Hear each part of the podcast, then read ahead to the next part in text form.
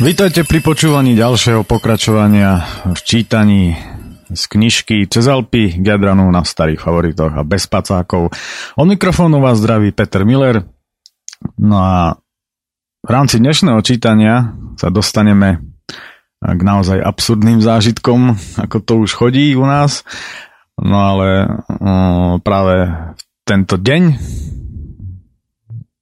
to znamená 25 júla 1995, v rámci ktorého budeme štartovať dnešné čítanie. Sme zažili jeden zážitok, o ktorom sme sa zhodli, že toto sme predtým e, nezažili nikdy niečo také. Takže toto nás všetko čaká, samozrejme aj rôzne kalamity, ako sa na nás sluší a patrí. No, v rámci minulého čítania sme skončili e, v Slovensku v Pahorkatom kraji, kde nás prepadli komáre po dlhom čase opäť. No a práve od tohto momentu budeme pokračovať v dnešnom čítaní. Tak poďme na to si myslím, nebudeme strácať čas. 25.7.1995 Sviečková polievka Ráno vstávame kompletne celý doštípaný a tým pádom samozrejme absolútne nevyspatý. Komárov sú tu také mračná, ako kde si pri Dunaji. Kvalitný a ničím nerušený spánok by sa nám už obidvom zišiel ako soľ, nuž ale keď sa nedá, čo narobíme. Lúka sa kúpe v rannom opare a slnko už vysoko na oblohe začína opäť poriadne piecť. Umývame si hlavy a jeden druhému si na hlavu lejeme vodu z fľaše. To nás okamžite preberá. Pri hrabaní sa v cyklotaške Oliver akoby zázrakom nachádza jednu zabudnutú, tričkom maskovanú práškovú polievku. Nález je to v celku príjemný, lenže zároveň s ním nastáva problém, ako si ju bez pevného liehu uvariť. Keďže so sebou máme aj nejaké sviečky, lámeme ich na menšie kúsky a následne kladieme do variča, naivne dúfajúc v zázrak. Je 8 hodín a pomaly by to už aj chcelo vyraziť, ale polievka nie a nie zovrieť. Aké prekvapenie. Po asi 20 minútach nám dochádza trpezlivosť a napokon jeme v mierne ohriatom stave so zvyšným chlebom. Zjavne neovládame evidentne náročnú techniku správneho varenia polievky na sviečkach.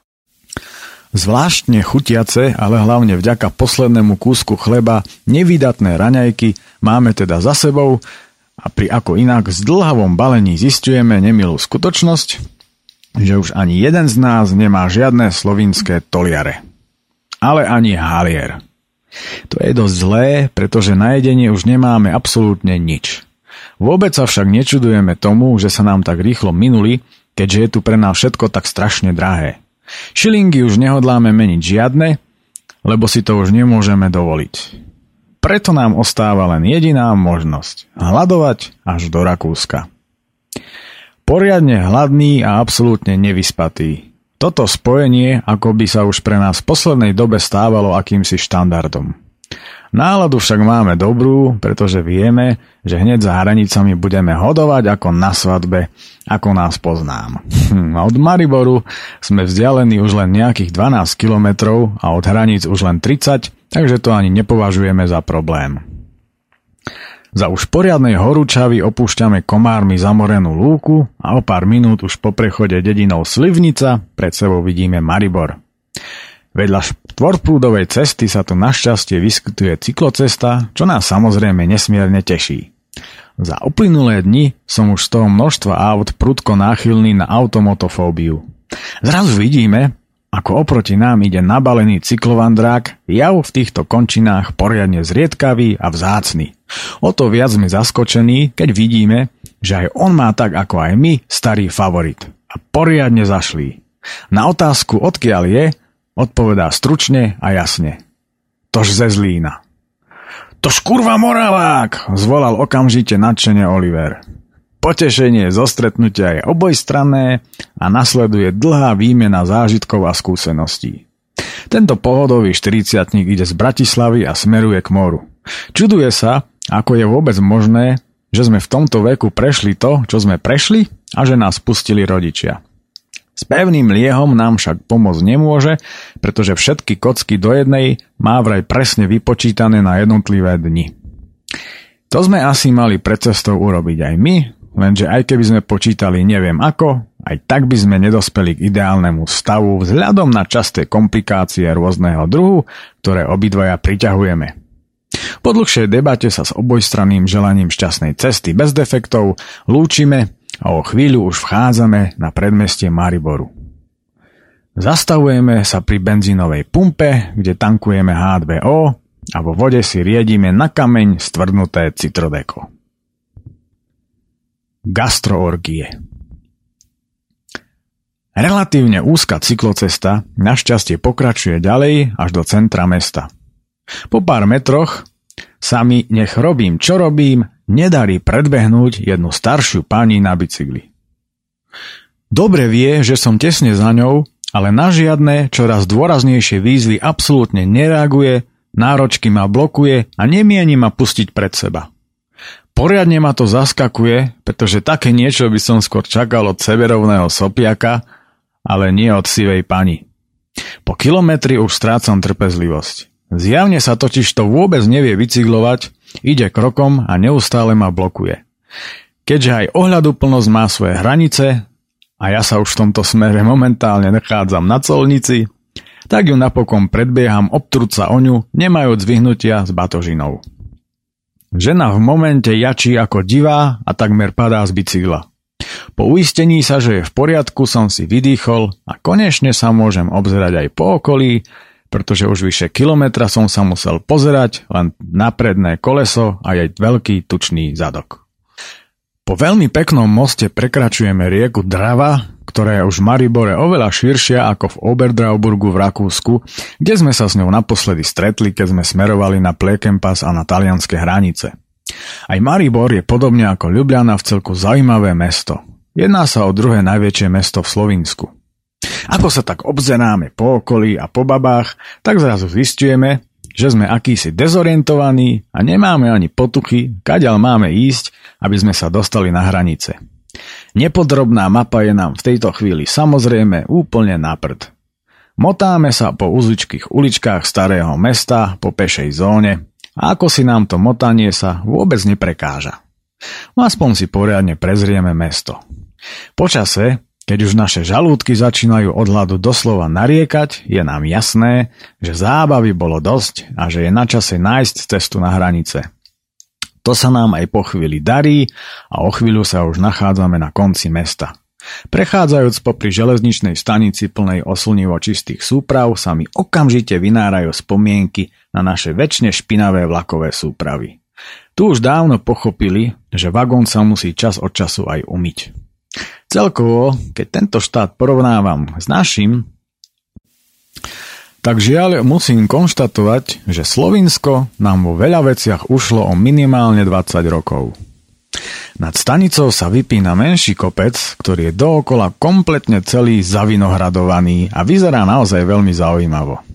Počase začína cesta stúpať a ocitáme sa v spleti rôznych frekventovaných kryžovatiek a obchvatov, na ktorých už pomaly nevidiac odhľadu našťastie neblúdime. Je pol dvanástej a my idúc akýmsi mini údolím v zvlnenej krajine sa už nevieme dočkať, ako sa v Rakúsku prežerieme. Akákoľvek debata, ktorú medzi sebou po ceste vedieme, sa preto logicky vždy končí pri jedle. Pozri sa na toto značenie, nadáva Oliver. V Maribore bolo avizované, že na hranice je to 15 kilometrov, 10 sme už prešli a tu je na značke opäť Austria 15 kilometrov. Ak to takto pôjde ďalej, tak sa mi tie prázdne črevá úplne zauzlia z toho, ako mi od hladu poskakuje žalúdok. Keď nám už žalúdkoch vyhráva naozaj poctivý hard rock, Vidíme pred sebou dialničný most a za ním už konečne vytúžené hranice. Na naše veľké šťastie nás na colnici absolútne nikto nekontroluje, colníci nám s úsmevom kývajú, aby sme pokračovali v jazde. Trošku som sa tejto colnice po skúsenosti s ufónom pred pár dňami obával, ale našťastie zbytočne. Hneď za colnicou sa ako na zavolanie zjavuje supermarket a my sa Nechávajúc bicykle bicyklami, rýchlosťou blesku trepeme dnu. Normálne cítim, ako mi celý žalúdok poskočil od radosti. Ceny sú tu viac než priaznivé a tak vo vozíku okamžite končí niekoľko čokolád, hromada žemlí, chladené pivo, nejaké studené grgacie vodičky a štrajhuršty. Štrajhuršt je vlastne niečo ako paštéta v črievku, ktorá nám veľmi chutí. Okamžite a veľmi nedočkavo, ba priam bezhlavo, sa rútime k pokladni a následne na veľké parkovisko k dreveným stolom a lavičkám.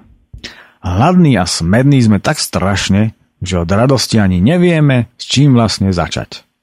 Vzhľadom na to, že hrdlo nám z tejto horúčavy rozpálilo tak, že v ňom môžeme aj rezne vyprážať, otvárame bez váhania chladenú limonádu a zažívame nádherný pocit. Okamžite všetok nákup vykladáme na stôl, ktorý sa po chvíli nápadne podobá na švédsky stôl a začíname nedočkavo hodovať, čo neuniká pozornosti vedľa sediacej z nás úsmevne zaskočenej rodinky. Chcel by som sa pri týchto žracích orgiách vidieť. Každý sme do seba napriek značne stiahnutým žalúdkom natlačili 5 žemly a štrejhwurst a ako dezert sa do nás ešte vošla celá čokoláda a vo finále výborné pivo. Odgrgujúc, sediac na lavičke s preplnenými bruchami zistujeme, že nie sme schopní akéhokoľvek pohybu. Dve hodiny preto ležíme na lavičkách a oddychujúci čakáme, kým nám vytrávi. Po celoslovinskej hladovke sme konečne príjemne najedení, síce prežratí sme ako prasatá, aby bolo jasné. Až o tretej sa nám darí vstať a pokračovať v ceste. Prichádzame do rovinatého kraja s peknými domčekmi v dedinách a uhladenými mestečkami. Kto vie, ako rýchlo sa nám však aj tak ísť nedá, tie hody urobili so stvrknutými žalúdkami svoje a vyzerá to, že tráviť nám bude snáď do večera. V jednej dedine sa nám pre zmenu pletu pod kolesa akési dezorientované sliepky. Asi sa tiež prežrali, tak ako my. Kardinálny prúser Asi po 30 kilometroch prichádzame do poobedňajším slnkom a rozpáleného mestečka Sankt Margareten. Všetky nápoje máme opäť tesne pred bodom varu a tak mierime do obchodu v úmysle schladiť sa niečím neteplým. Kupujeme si každý liter výborného višňového džúsu a príjemne prekvapení zistujeme, že sa jedná o náš výrobok. Zadáme si vonku pred obchod do tieňa pod slnečník a chvíľu relaxujeme. Tlačíme do seba trochu čokolády kvôli energii a po krátkej prestávke sme znova v sedle. Krajina je dosť jednotvárna a v podstate nie je ani ničím špecifickým zaujímavá. Neskôr sa začína trocha vlniť a tak občas šliapeme aj do zanedbateľných kopcov. V mestečku Kalsdorf pri ceste Oliver zbadal modelársky obchod No a absolútne predvídateľne vliezol dnu, aby sa pokochal. Ja si medzi tým všímam, že uprostred cesty stojí akási veľká kožená taška, ktorá vyzerá byť plná. Zrejme musela niekomu odkiaľ si vypadnúť. Úsmevné na celej veci je to, že každý druhý šofér na ňu nevedno prečo zatrúbi a potom ju obíde. Ako keby tá taška mala nohy a mohla z cesty odísť. Možno trúbia preto, lebo si myslia, že patrí mne, keďže stojím opodiaľ. Každopádne mi je z tejto situácie poriadne smiešno. Medzi tým Oliver vychádza z modelárstva a takisto sa nestačí čudovať. Zo žartu mu vravím, že čo ak je v nej bomba, keďže stojí rovno pred bankou. Zoberme ju, vraví. Evidentne nikomu nechýba a čo ak je plná jedla? Veď to sú pohonné hmoty zadarmo. No neviem, neviem. Motá sa tu ku podivu dosť moslimov a riskovať, že ma to tu niekde rozmetá na kusy sa mi kvôli žiadnemu jedlu veru nechce. Ale mňa aj tak strašne zaujíma, čo je v nej. Ako je možné, že na to vôbec nie si zvedavý? Ser už na tú tašku a poďme už konečne preč, nech máme prechod k rácom čím skôr za sebou. Je to veľké mesto a poďme si za ním rozhodne miesto na spanie hľadať nechcem. Prehováram Olivera, až napokon konečne s nevôľou rezignuje a pokračujeme v ceste. Časom sme už len asi 20 kilometrov pred Grácom a zhodujeme sa v tom, že predsa len bude lepšie nájsť si nejaké vhodné miesto na prenocovanie už teraz a nenechávať si prechod týmto veľkým mestom na večer, pokiaľ nehodláme ísť celú noc a to v žiadnom prípade nehodláme. V priebehu asi 10 kilometrov sa obzeráme na všetky strany, ale bezúspešne. Otvorená krajina je plná polí, roztratených domov a dedín. Lesy, báni lúky tu nie sú žiadne. Prešli sme ešte asi kilometr, až napokon stojíme pred veľkou tabuľou Grác. Do frasa. Ako si nás nenapadlo, že kilometre sa vždy merajú až do samého centra mesta. Asi po 4 kilometroch napokon stojíme oproti obrovskému nákupnému centru pred akýmsi rodinným domom. Je nám jasné, že večernému prechodu týmto mestom sa jednoducho nevyhneme, ako aj to, že je vysoko pravdepodobné, že nás opäť bude miasť moja vychýrená mapa Rakúska, ktorá sa po barňovej odmlke bohužiaľ opäť dostáva k slovu. Študujúc mapu Oliver zase dostáva chud na niečo chladené a tak sa chystá do toho nákupného centra. Poháňam ho, nech si švihne, aj keď mne väčšinou tiež všetko dlho trvá, lebo nás už trošku tlačí aj čas, okrem kamienka v mojej topánke. Ako si však nemôže nájsť peňaženku. Situácia sa však po niekoľkých minútach začína vážne dramatizovať, keď opakovane prehľadáva všetky veci a opätovne bez úspechu. Boha, mal som tam všetky doklady, pas, občiansky, kartu poistenca, vojenské doklady a vychádzkovú knižku, ale hlavne všetky prachy. Nadáva poriadne rozčertený. Prečo si so sebou ťahal ešte aj vojenské doklady? Pýtam sa začudovane. A čo ja viem? Teraz to už nerieš. Jednoducho som ju stratil a som v totálnej riti. Do čerta, ja už viem, kde som ju nechal. Ostala na lavičke pred tým obchodom v San Margareten. Tak poďme naspäť, vravím. Neblázni. Veď už tam určite nebude, veď tam bolo všade veľa ľudí a ešte sa okolo nás obšmietali aj tie deti a navyše je to poriadna diálka tam aj naspäť. A čo tam chceš potom v noci robiť? Obchod už bude aj tak zatvorený. V žiadnom prípade nemá cenu trepať sa naspäť. A čo chceš teda vlastne robiť? Hádam by stálo za to ísť naspäť. Prehováram ho. Oliver však nazad za žiadnu cenu ísť nechce, stále tvrdiac, že to naozaj nemá žiaden význam a ja pomaly usudzujem, že má asi aj pravdu. Nuž, u nás by takto voľne položená peňaženka mala len niekoľko sekundovú životnosť. Ale kto vie, ako je to tu? Ako teraz vlastne prejdem cez hranice? Veď bez akýchkoľvek dokladov ja vlastne vôbec, ale absolútne vôbec oficiálne neexistujem. A mal som tam aj adresu tej baby zo Slovinska. Dumá Oliver. Nesmierne utrápení si sadáme na podstienku domu a rozmýšľame, čo robiť. Toto je už ale naozaj prúser ako svinia. Takto sme si to teda vôbec nepredstavovali. Sme poriadne nahnevaní. Nikto už radšej nič nerozpráva, aby sa nezvyšovalo zbytočné napätie v mužstve. Dávam sa radšej do dôkladného rozpočítania mojich peňazí. Za predpokladu, že nebudeme mať nejaké naozaj veľmi veľké nečakané výdavky, tak z mojich peňazí v skromnosti vyžijeme obaja. Lenže práve to sa žiaľ u nás, priťahujúcich rôzne maléry, nikdy nevie. Neostáva nám preto nič iné, ako drzo dúfať, že sa nám už nič katastrofálne neprihodí. Ešte, že vždy so sebou nosím aj železnú rezervu práve pre takéto prípady tak, ako ma to naučil môj otec. Nuž, jeho dobrá rada je v tomto prípade naozaj nad zlato. Táto výprava si teda od nás predsa len vyžiadala, aj keď podľa môjho názoru dosť nevhodnú obeď. Neskôr, keď sme to už aspoň trochu rozdýchali, pokračujeme v ceste. Prudko sa zvečerieva.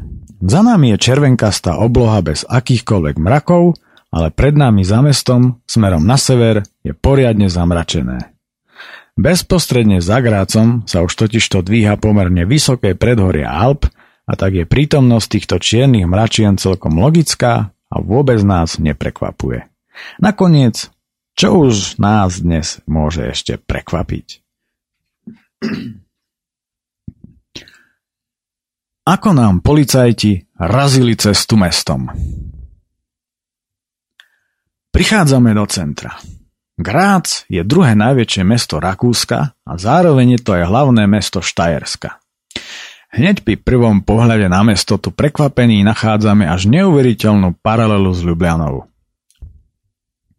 Aj tu sa totižto nad historickým centrom vypína charizmatický kopec, no namiesto hradu tu stojí zaujímavá hodinová väža s pevnosťou, tzv. Schlossberg, ktorý je neprehľadnutelnou dominantou celého mesta. Historické centrum mesta je zapísané aj na zozname Svetového dedičstva UNESCO. Mesto sa vyznačuje, a čo je aj veľmi cítiť, veľmi teplým podnebím. Teplé vzdušné prúdy, ktoré sa tu volajú fény, sem prúdia zo Stredomoria a zarážajú sa o nedaleké Alpy. Tieto fény sú aj zároveň zodpovedné za rýchle topenie sa snehu na južných svahoch Alp na jar. Všimol som si, že keďže okolie mesta je plné viníc, v centre mesta sa preto nachádza jedna vinárnička či vinotéka vedľa druhej.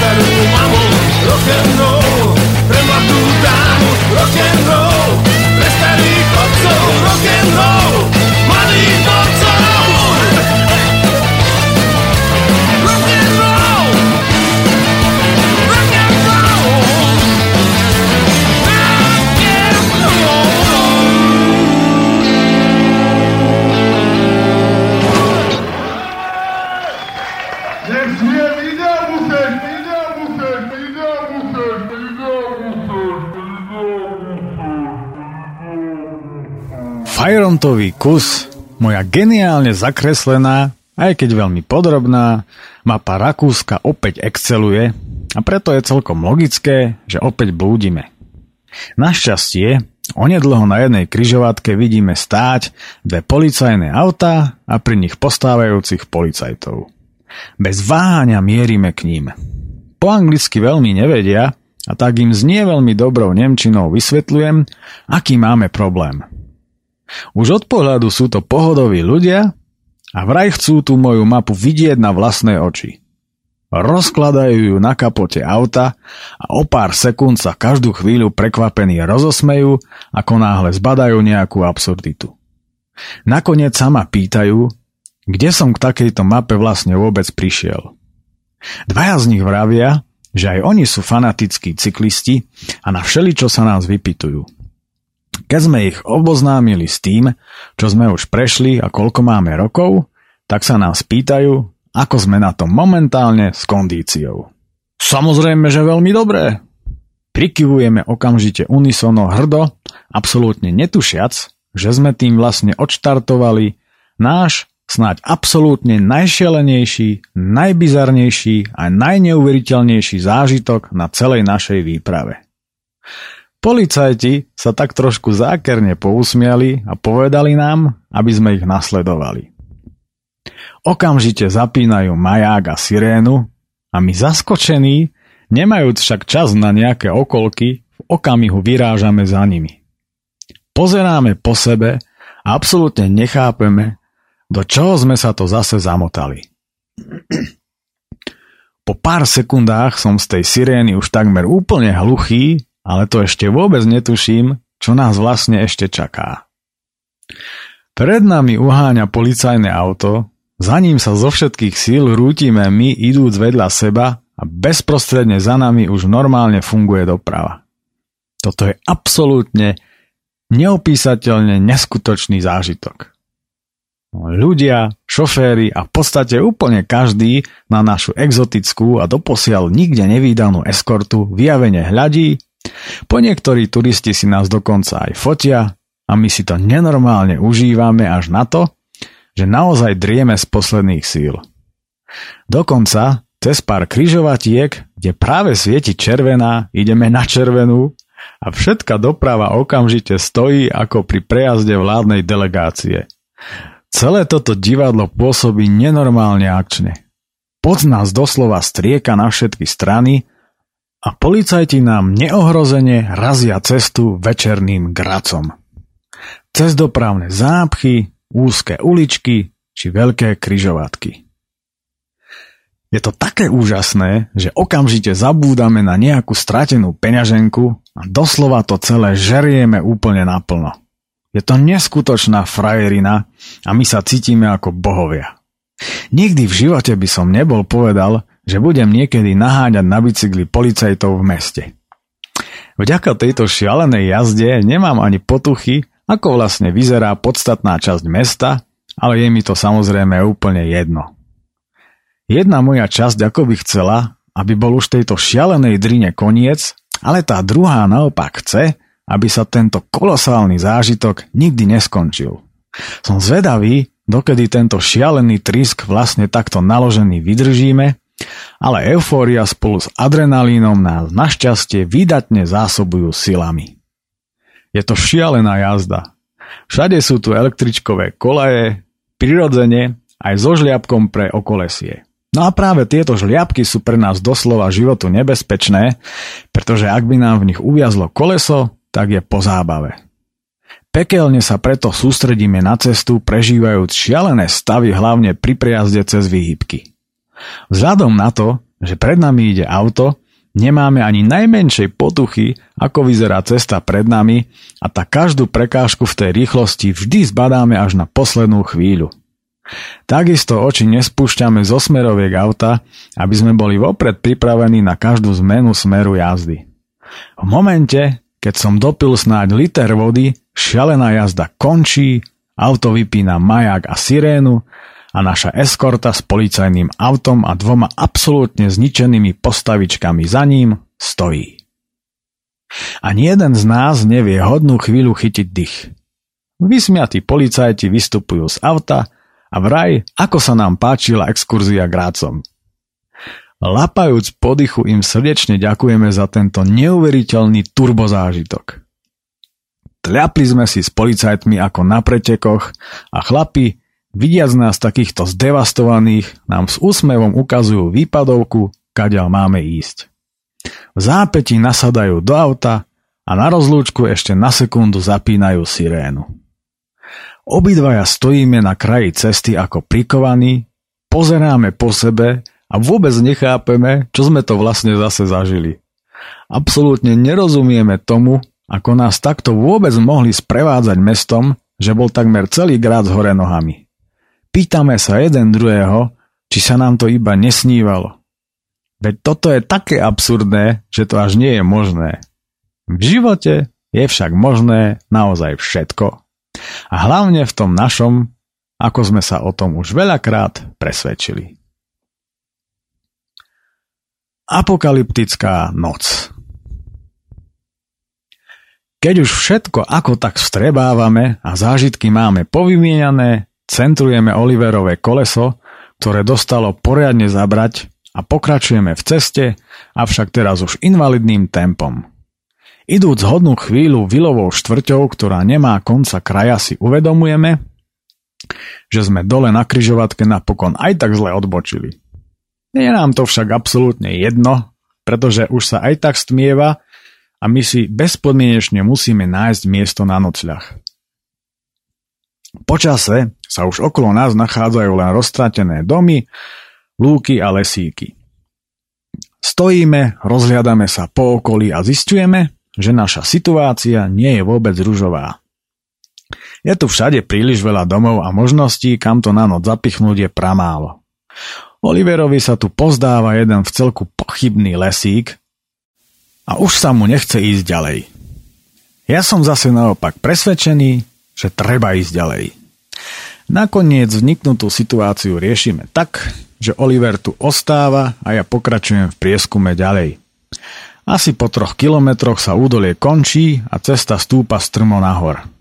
Lesy sú tu veľmi riedke, neskutočne rozbahnené a na táborenie absolútne nevhodné.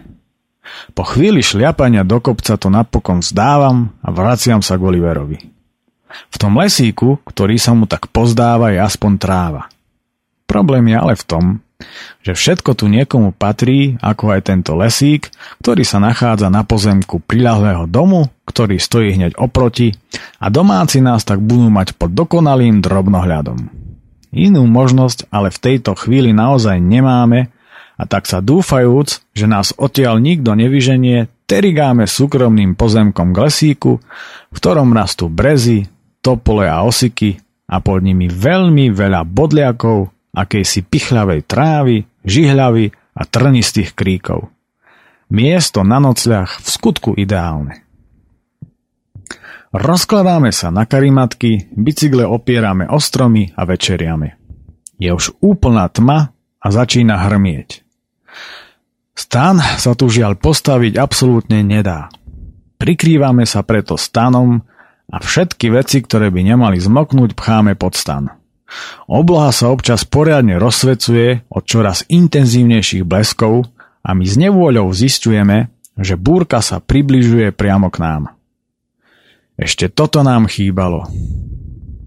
V úvodzovkách vodotesne sa preto obalujeme stanom a zaspávame v očakávaní, čo sa bude diať. Po asi dvoch hodinách nás zo spánku budia prívaly vody. Voda zvonku vsakuje do karimatky, až nakoniec vzhľadom na to, že ležíme v kopci, nám už vo veľkom tečie podstan a rovno za krk. O chvíľu sme už kompletne premočení, nech robíme, čo robíme. Akékoľvek núdzové opatrenia proti tomuto mohutnému prívalovému lejaku, ktorý sprevádza silný vietor, sú absolútne neúčinné. Bezmocne teda ležíme na rozčvachtaných karimatkách a k slovu sa tak logicky dostávajú nadávky najhrubšieho zrna. Nikde na okolí sa tu ako naschvál ani nedá skryť pod nejakú strechu, bez toho, aby sme niekomu vliezli do dvora. Neostáva nám preto nič iné, len čakať, moknúť, triasť sa od zimy a dúfať, že lejak čoskoro pominie. Nepominul. Nadávajúc bdieme celú noc, ktorá sa nám zdá v tomto besnení živlov nekonečná. 26.7.1995 Katastrofické ráno Približne o 4. ráno hrozný lejak trvajúci celú noc prechádza v jemné mrholenie. Napriek všetkým nepriaznivým okolnostiam zaspávame a zobúdzame sa až o desiatej. Sme absolútne dokonale premočení skrz na skrz. Ako keby sme spadli do vody. Nadávať už absolútne ani nemá cenu a ani na to už nemáme náladu. Ako si sa nám tá výprava začína sypať, či skôr zlievať. Zápetí sa ohlasuje priam vlčí hlad, tak sa celý premočený čvachtáme k bicyklom. Snažím sa vyloviť z tašky čokoládu a zistujem, že je kompletne premočená ako aj všetky veci v nej. A vraj je nepremokává.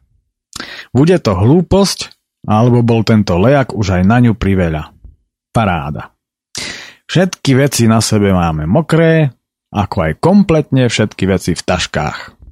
Ale keby len mokré. Všetky propagačné prospekty a pohľadnice, ktoré som po celej ceste nazhromaždil, s výnimkou tých, ktoré v rámci mojej blbosti ostali na smieťaku na ochtore, sú úplne rozmočené vrátane denníka. Fotoaparát je zvlhnutý, kazety s hudbou v prdeli a k tomu ešte aj divný puch z niečoho, čo sa zrejme rozmočilo tiež a ešte som to nestihol identifikovať. Stále je zamračené a vytrvalo mrholí. A to tak nepríjemne, že to lezie doslova pod kožu. No keď je reč o lezení, nemôžem opomenúť aj jeden dôležitý a ako inak, samozrejme, že absurdný detail. Všade po okolí sa nachádzajú obrovské množstva asi 10 cm slimákov s ulitami. Jak živ som takéto veľké množstvo slimákov po kope nevidel. Je ich tu toľko, že by sa snad dali odhadzovať lopatou. Tieto nadmieru sliské potvory nám oliezli a tým pádom aj výdatne oslízli Všetky veci vrátane stanu, bicyklov, tašiek, oblečenia a diek. Taktiež zobudiť sa ráno na ksichte celý oslizlý, so sliským slimákom vo vlasoch nie je práve najpríjemnejšou dovolenkovou atrakciou. Takýto pohľad na naše veci naozaj na série. Ale sme proste v prírode a tak sa z toho kompletne mokrý rehoceme ako blázni. Všetko oblečenie je príšerne sliské Tašky sú od slizu kompletne biele a lepkavé a čo je horšie, ten pondiatý sliz drží ako lepidlo a tak to ani nejde vôbec umyť, aj keď aj tak veľmi nemáme čím. Znechutení prevraciame stan a zistujeme, že je tak strašne ulepený, že s týmto si snáď už len čistiareň poradí. Čierne tričko, ktoré sa na kríku nízko nad zemou v úvodzovkách sušilo celú noc, je jediné oblečenie, ktoré si môžem obliecť, tak povediac, medzi ľudí. No ale po chvíli ma radosť prechádza, keďže zistujem, že práve vpredu v dolnej časti veselo kempuje veľký sliský slimák. Daromo som ho dal preč, keď mi tam zanechal poriadnu dávku slizu a v meste ľuďom v obchode nevysvetlíte, že ste prežili hororovú noc a že vás prepadli slimáky. Zákonite si budú myslieť niečo úplne iné. Stojíme, mokneme a rozospato rozmýšľame, ako túto prekérnu situáciu vyriešiť. Potok tu nikde nie je, takže vyprať si veci nemáme kde a navyše by nám aj tak nevyschli. Horšie však je, že keď nám veci nevyschnú, začnú v taškách plesnivieť. A v tomto mrholení by oblečenie dokázal vysušiť už len čarodejník. Je tu len jedno možné riešenie. Pokračovať slisky a mokrý ďalej. Bez tak mi je to už ako si jedno. V sliskej spoločnosti našich nových kamarátov teda jeme rozmočenú čokoládu a s rezignovaným pokojom kvitujeme, že mrholenie sa opäť mení na silný lejak. Viacej už zmoknúť ani nemôžeme, akurát mám obavy, aby nám na hlavách prípadne na iných častiach tela nezačali rásť huby. Deky sú tak nasiaknuté vodou, že razom sú o niekoľko kilogramov ťažšie. Je nám jasné, že so sebou ich vziať nemôžeme. Jedna kvôli váhe, ale aj preto, že by nám po ceste nemali ako vyschnúť a určite by splesniveli. Škoda. Mal som k tej deke citový vzťah už od malička, keď sme ju, pred roztrihnutím to bola jedna veľká deka, vozili v aute na rodinné výlety, na ktorých ma v niečo by mrňavého sopľoša rodičia hojdali a teraz to tu takto musí potupne a pomaly v cudzine hniť pod čoraz väčším náporom slimačieho slizu v naozaj hnusnom lesíku. Silne traumatizovaný dekoidnými spomienkami na detstvo sa aspoň utešujem faktom, že ešte, že nemáme spacáky.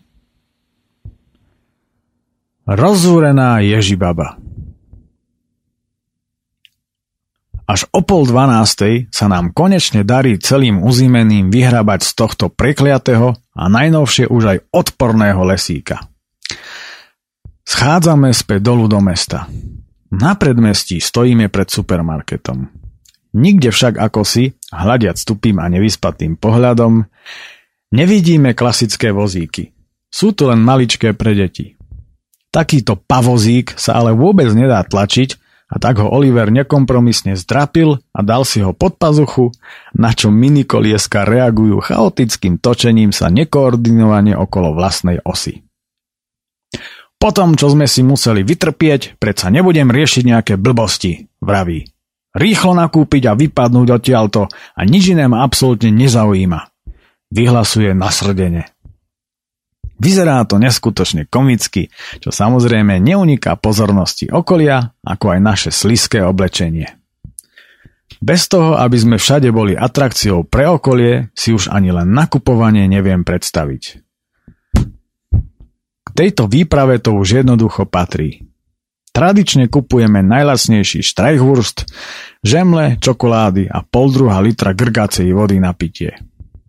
Na lejaku sa nám však sedieť a jesť nechce a tak si sadáme za predajňu pod strechu do rohu ku nakladacej rampe.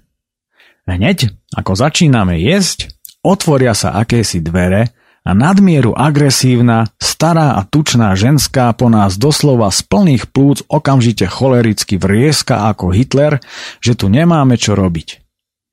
Vyjavení jej ukazujeme na lejak a vysvetľujeme, že sme celú noc mokli a že by sme sa aspoň na chvíľu radi pred týmto prívalom schovali, no blondína nič nechápe a reve po nás, aby sme okamžite vypadli preč. Vravím jej, že tu v rohu vedľa rampy predsa nikomu nezavadziame a navyše tu ani žiaden kamión nevykladá tovar a znova jej opakujem, že ako aj sama môže vidieť, vonku je prietrž mračien. Okamžite odtiaľto vypadnite preč, Vrieska pomaly až fialová v tučnej tvári ako zmyslov zbavená. Nie! Zahrmíme postaviať sa a takmer jednohlasne jej rovnakým tónom vraciame úder, čo ju evidentne poriadne zaskakuje a v okamihu zatvára za sebou dvere a ťahá odkiaľ prišla. Zrejme do pekla. Tak, to by sme mali. Dobrú chuť, vravím Oliverovi. Chápeš to? Čuduje sa Oliver. My sme si sami sebe pánmi a ona nám tu chce bezdôvodne rozkazovať. Naozaj zbožňujem, keď ma niekto s nejakou blbosťou vyrušuje pri obede. Duplom, ak je to ešte k tomu takto sprosté stvorenie. Pre istotu sme jej teda ešte dvere zabarikádovali paletami až po samý vrch. Takéto stvorenie by predsa rozhodne len tak samovolne nemalo vychádzať medzi ľudí. Na tom sme sa dvojhlasne, ale hlavne jednoznačne zhodli. Po obede hodinku relaxujeme a ono normálne prestáva pršať. Poberáme sa teda ďalej. Po dvoch kilometroch stojíme pri telefónnej budke a Oliver telefonuje domov. V skratke otca oboznámuje s tým, čo všetko sme prešli a kde momentálne sme. Je z toho dosť vykolajený, nemal totiž ani poňatia, kde vlastne sme, keďže sme sa dlho neozvali. Nie vždy sa to totiž to aj dá. Čo všetko sa dá robiť za jazdy. Je jedna po obede a my už konečne po správnej ceste smerujeme z mesta von. Opäť sa nachádzame vo vilovej štvrti, za ktorou nás prekvapuje dlhé a 16-percentné stúpanie. Po troch kilometroch stojíme na vrchole zalesneného kopca a rozhliadame sa po okolí. Krajina tu už je značne kopcovitá a mraky sú všade až po zem. Vlhkosť je tu ako v trópoch, ale hlavne, že neprší. Na vrchole ďalšieho stúpania opäť stojíme a lezieme do lesa. Hubárska vášeň jednoducho nepustí. Po chvíli nachádzame pár plávok a kuriatok, dubáky žiaľ žiadne. A práve tento fakt ma láka ďalej a ďalej do lesa, ale situácia to veľmi nedovoluje a tak sa nie príliš natešený vraciam k bicyklom. Večeru by sme hádam mali ako tak vyriešenú. Konečne máme nejaké jedlo aj zadarmo, čomu sa naša ekonomická situácia rozhodne potešila. Škoda, že je také škaredé počasie, pretože kraj je tu naozaj veľmi pekný. Všade naokolo sa do nedozerna rozkladajú tekvicové polia, ktoré striedajú lesy a malé dedinky. Pestovať tekvice v takých obrovských množstvách som ešte nikde nevidel. Škoda, že sa tie tekvice nedajú jesť surové. Mali by sme celé dni čo jesť. S našou výbavou si veru tekvicový prívarok žiaľ nenavaríme. Oliver je však neochvejne presvedčený, že ide o melóny a tak sa pri jednom poli po rozrezaní plodu dožíva doslova veľmi horkého sklamania plného veľkých bielých semiačok a tvrdej dužiny. Napriek všetkým udalostiam však srší veľmi dobrou náladou, čo je veľmi potešujúce a ako ho poznám, zároveň aj sľubujúce nejakú nezvyčajnosť. Dôvod na zlú náladu tu nakoniec zatiaľ nie je, pretože problémy sa zrejme dostavia až na hraniciach, ktoré sú ešte našťastie ďaleko. A je to tu.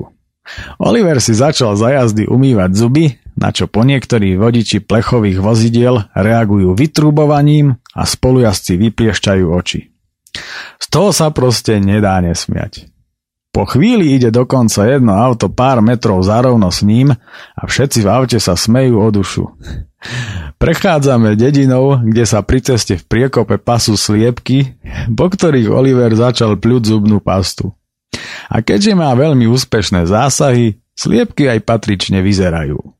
V dedine sme vďaka Oliverovi opäť úsmevnou atrakciou. Každý sa smeje a o to tu predsa ide, no nie? Nech sa len pozrú na cyklovandráka, ktorému sa kvôli takej blbosti, ako je umývanie zubov, ani len neoplatí zastaviť. Mrmle s plnými ústami peny. Tak, odpil si. A teraz sa idem oholiť. To nemyslíš vážne, však sa dorežeš a skrvavíš ako Drakula. Chcem vyskúšať, či sa to dá a ja som presvedčený, že sa to dá, vyhlásil. Nevedel som si to celkom dobre predstaviť, ale ako náhle som si všimol, že z prednej kapsy vyťahuje zrkadlo a upevňuje si ho v kokpite spolu s jednorazovou žiletkou a následne si doslova ukážkovo napenil tvár a bez akýchkoľvek problémov sa začal holiť, tak musím uznať, že to naozaj nie je žiaden problém. Pravda? Na dobrej ceste. Holiť sa tak po ceste Stoporca do Haligoviec či na akejkoľvek ceste v okrese Brezno, tak to by s prehľadom skončil na áre s podrezaným krkom. Celú túto neobvyklú činnosť dokonca dokumentujú aj nejakí prekvapení turisti z auta videokamerou. Oliver tak definitívne vchádza do dejín. Idúc za ním len dúfam, že sa nechystá za jazdy aj vymočiť. Na ceste sa však nečakane zjavuje nerovnosť a Oliver len len, že neskončil podrezaný ako prasa na zabíjačke. Situáciu ale v poslednej chvíli dostáva pod kontrolu a holí sa ďalej. Nálada vládne naďalej výborná, báš turbovýborná. Šliape sa v absolútnej pohodičke a k pohode prispieva aj to, že stále neprší. Ale ako to už chodí a hlavne, ako to už u nás býva zvykom, práve v takejto chvíli sa väčšinou stane nejaká kalamita či prúser a ďalší prúser. Náhodou mi zabludil zrak na Oliverové zadné koleso a v momente ma oblial studený pot. Roztrhol sa mu plášť tak, ako mne vtedy pred šladbingom, akurát, že je ešte v takom štádiu, že si to nemohol všimnúť. V momente kričím, aby zastal. Keď pochopil, že to žiaľ nie je žiaden fór, okamžite sa prestal holiť a ja som sa prestal smiať. Toto je naozaj veľmi zlé. Plážď je vlastne na vrchnej časti po dĺžke prasknutý v dĺžke asi 5 cm. Oliver trvá neústupčivo na svojom, že s tým dôjde až do Bratislavy, keďže to zatiaľ drží pokope a keď bez tak nemá žiadne peniaze. Neexistuje, nesúhlasím. To je čistá sebevražda. V Gleisdorfe sa kupuje nový plášť a hotovo. Rozpočítal som peniaze a v pohode s nimi vydržíme až do Bratislavy. Dokonca môžeme ísť aj vlakom. Vydá nám to aj na lístok a aj na nejaké to expedičné pivko vo vlaku. Nemá zmysel riskovať, keď nemusíme a pridávať si ďalšie problémy. Kto vie, čo nás ešte čaká na hraniciach. Tak dobre. Vzdychol si napokon Oliver a opatrne nasadol na bicykel. Pomaly prichádzame do Gleisdorfu. Odtiaľto je to už len 153 km do Viedne a zhruba 250 do Bratislavy. Na začiatku mesta objavujeme veľký obchod s bicyklami a športovými potrebami. V predajni ale nami požadovaný pláž nemajú a tak spolu s predávačom ideme do skladu, kde nám ponúka plášť značky Barum. Len to nie. Napriek výborným celoživotným skúsenostiam s touto značkou predávačovi vysvetľujeme, že práve ten sa nám už druhý raz roztrhol a to úplne nový a že už proste radšej nechceme riskovať. Vraj sme museli natrafiť na nejaké skladové ležiaky alebo chybnú sériu. Nuž, vylúčiť to rozhodne nemožno, keďže na nás sa lepia kadejaké neplechy. Našťastie tu majú aj nylonové plášte, aj keď oveľa drahšie. My však podobne, ako aj pred 11 dňami v Šladmingu, nemáme na výber. Kupujeme teda nylonový plášť, ktorý má bohužiaľ jednu veľkú chybu. Stojí 180 šlingov, čo je zhruba 540 korún. Ten môj šladmingu stal v prepočte o 100 korún menej. Je to naozaj divné, že v nejakom zastrčenom Gleisdorfe, kde si v Paorkatine, je o toľko drahší ako vo vychytenom lyžiarskom a turistickom centre. Cesta vlakom z Bratislavy je týmto s prehľadom ohrozená. S tým sme naozaj veľmi nepočítali. Radšej rýchlo platím a pakujeme sa von, kde ho hneď aj nahadzujeme. Starý plášť Oliver radšej nevyhadzuje, pretože človek nikdy nevie. Ja ten svoj starý pre istotu tiež so sebou vláčim celý čas so sebou. Neváži takmer nič a pripevnený na batožine mi absolútne neprekáža. Oliverovi sa zadné koleso poriadne rozštelovalo a tak ho ešte centrujeme a za malú chvíľu pokračujeme v ceste. Prichádzame do centra, kde však začíname blúdiť. Zúri tu totižto akási veľká slávnosť a my sa tu to nekonečná motáme hore dole. Vládne tu dosť veľký chaos a sú tu samé, nepríliš prehľadne vyznačené obchádzky. Nie a nie nájsť cestu na Viedeň. Navyše, Zrejme natrafiac len na samých cespolných, sa nám pri častých vypitovaniach dostáva iba dezinformácií. Po hodnej chvíli sa už ale konečne nakoniec ocitáme na správnej ceste. No, myslím si, že na dnešok by to absolútne stačilo, vzhľadom na to, že záver záverovič záverov ma už klepe po pleci. Takže opäť sa bude v čítaní pokračovať, teda nebude sa samé od seba, ale budem opäť v čítaní pokračovať e, o týždeň. Ďakujem za vaše maily, ktoré môžete kľudne posielať opäť na adresu ociprirody zavináč gmail.com Od mikrofónu sa s vami lúči Peter Miller, no a samozrejme to z bicyklovania, ale hlavne bez defektov.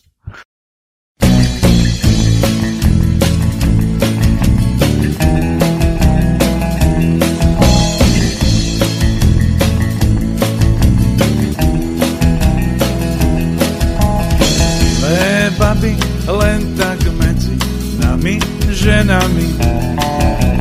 Kto nám chlapom stať sa ženu, kto nám zabráni. Pýtam sa vás naposledy, je normálne, keď chlap sedí na babském záchode, len tak sukne na mise. V dnešnej dobe senzácii, ale ľahko môže stať, že na pánske vecko odejdeš sa vyčúrať. A tam zbadáš krásnu báru, jak pluje do pisoáru. A z pančúk vytahuje ventil kvality. Svet je zvláštny, svet je smíšný, svet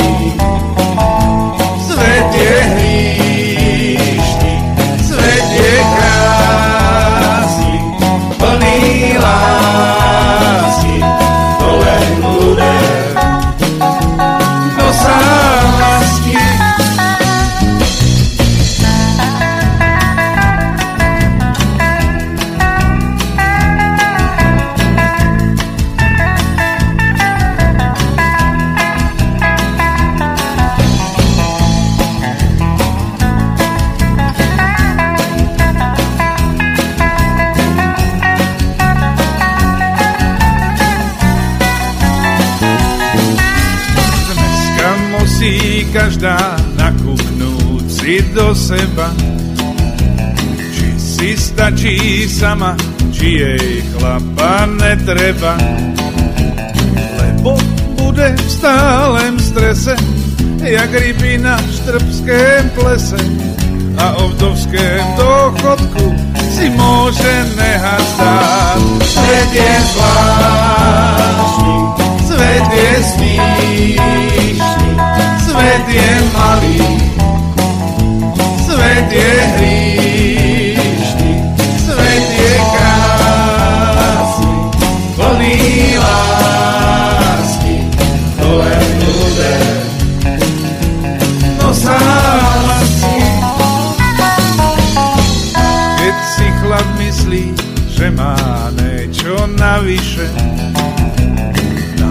trike, nech si rýchlo meno prepíše. Keď skalpel chycí doktor, určite mu vzdechne motor. Ostane len černá díra o ten, čo mal rád. Svet je zvláštny, svet je smíšný, svet je malý, svet je hry.